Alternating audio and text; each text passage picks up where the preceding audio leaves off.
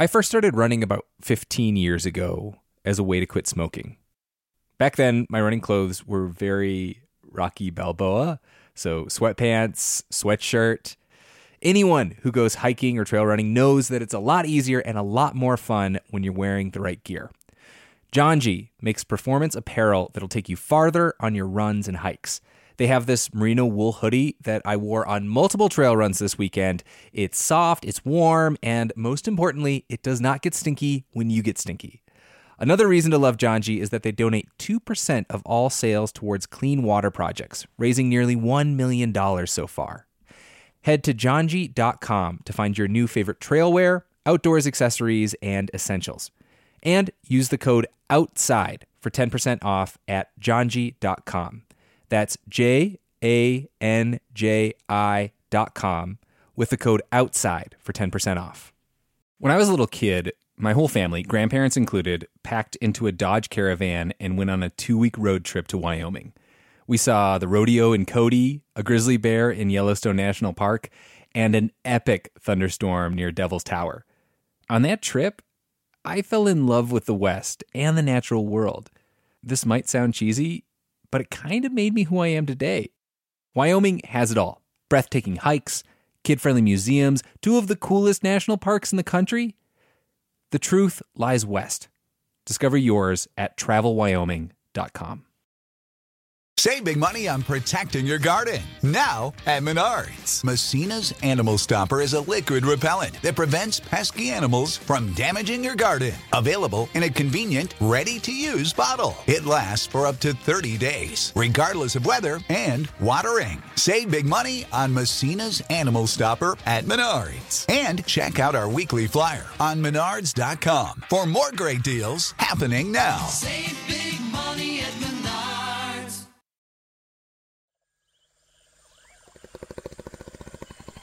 A jaguar stalks its prey. A rattlesnake strikes. A grizzly goes in for the kill.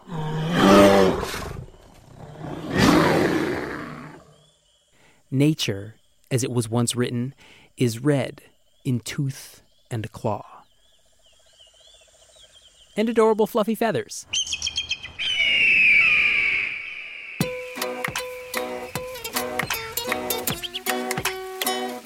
This is Outside In, a show about the natural world and how we use it.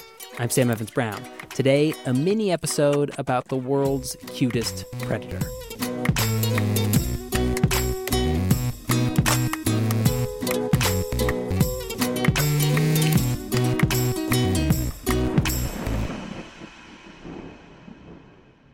Apart from just being a bird with a pretty badass name, what what are shrikes? They're about the size of a, of a mockingbird, long tail, large bill, white below, grey and black and white above. Very striking looking, actually. This is Eric Masterson, who describes himself as an all around bird guy. You'll probably hear from him again on this show. He's describing the northern shrike, which is a songbird, but not a super melodious one. Shrikes are predatory songbirds. They kill and eat insects, which is not a shocker, but also frogs, rodents, other birds, even snakes and lizards. They bite their prey in the neck, severing the spinal cord. So, have you ever seen one hunt? Yeah, I actually was sitting in, in my office in Audubon. I used to work for New Hampshire Audubon, and I was sitting in my office and I heard a ruckus coming from outside the window, and I looked out, and a blue jay was being attacked by a shrike, and a blue jay is actually bigger and heavier. It was no match though. This shrike, this northern shrike, immobilized it by getting a grab of its of its neck with its bill and either severing or, or, or, or stunning it with its with its toenail tooth, and basically carried it off in its in its feet. Wouldn't that be kind of like me wrestling a cow and carrying a cow off? I mean, like the scale, the scale just doesn't seem right in my head. No, it was like the, the, the space shuttle carrying off a jumbo jet. I mean, it was a bigger undercarriage than the bird. So why am I telling you about this? It's basically just because I wanted to share with you how crazy and how surprising the world is. This is a songbird, a cute, fluffy little ball of feathers that kills other animals that are bigger and stronger than it is by biting through their spinal cord.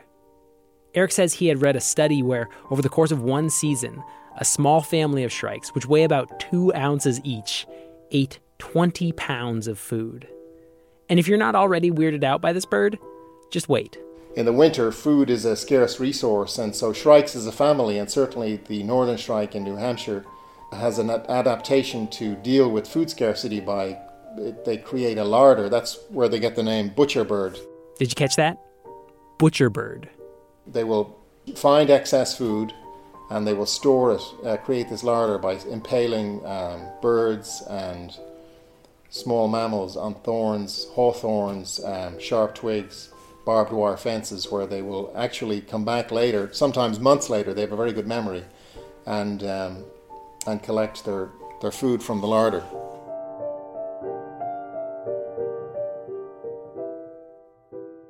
Eric was once doing a Christmas bird count. The Christmas bird count is sort of like the biggest and longest running citizen science project in the country. And one of the volunteers found something a little odd. No, no one saw a shrike, but one person said, Well, I found a golden crowned kinglet, which is a tiny little bird. It's the smallest bird in North America next to the hummingbirds. And this person found a kinglet, a golden crowned kinglet, impaled on a thorn like something out of a horror movie. And so it was clearly evidence of a shrike in the area, although no one had seen the shrike. Basically, shrikes are like Predator. You know, the Arnold Schwarzenegger movie. So I know I know that that I'm sort of anthropomorphizing here and it's really hard for me not to. But it's almost I I have a hard time knowing who to root for in this situation.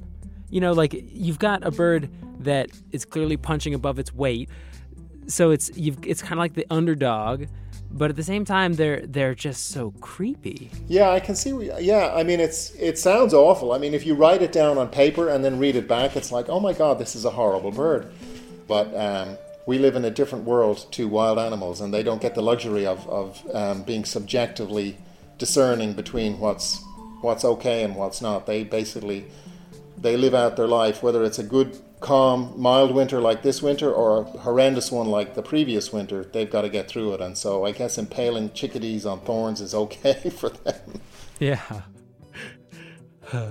and and I will say, you know, I'm saying this obviously from the perspective of just sitting here in a studio and and thinking about it on kind of an emotional level. But I think if I if I was out in the woods and I were to stumble across something like that, now, knowing what I know about this bird, I might just be sort of amazed um, that I'd that I'd happened upon a something that's kind of rare, and b something that it, it you know is kind of just kind of like a marvel.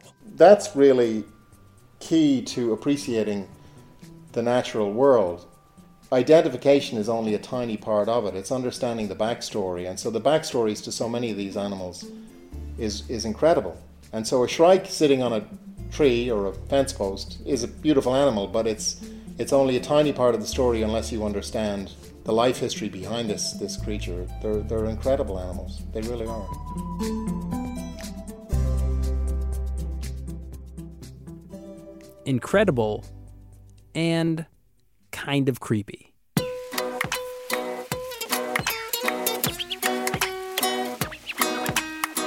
This episode of Outside In was produced by me, Sam Evans Brown, with help from Maureen McMurray and Taylor Quimby. Molly Donahue and Logan Shannon are our digital producers, and they've been hard at work scouring the web for creepy photos and videos of shrikes in action. You'll find the haunting images on our website, outsideinradio.org. Our theme was composed by Breakmaster Cylinder, and a special request if you like us, please leave a review on iTunes. If you don't like us, just pretend you never heard this. Outside In is a product of New Hampshire Public Radio. See you next time.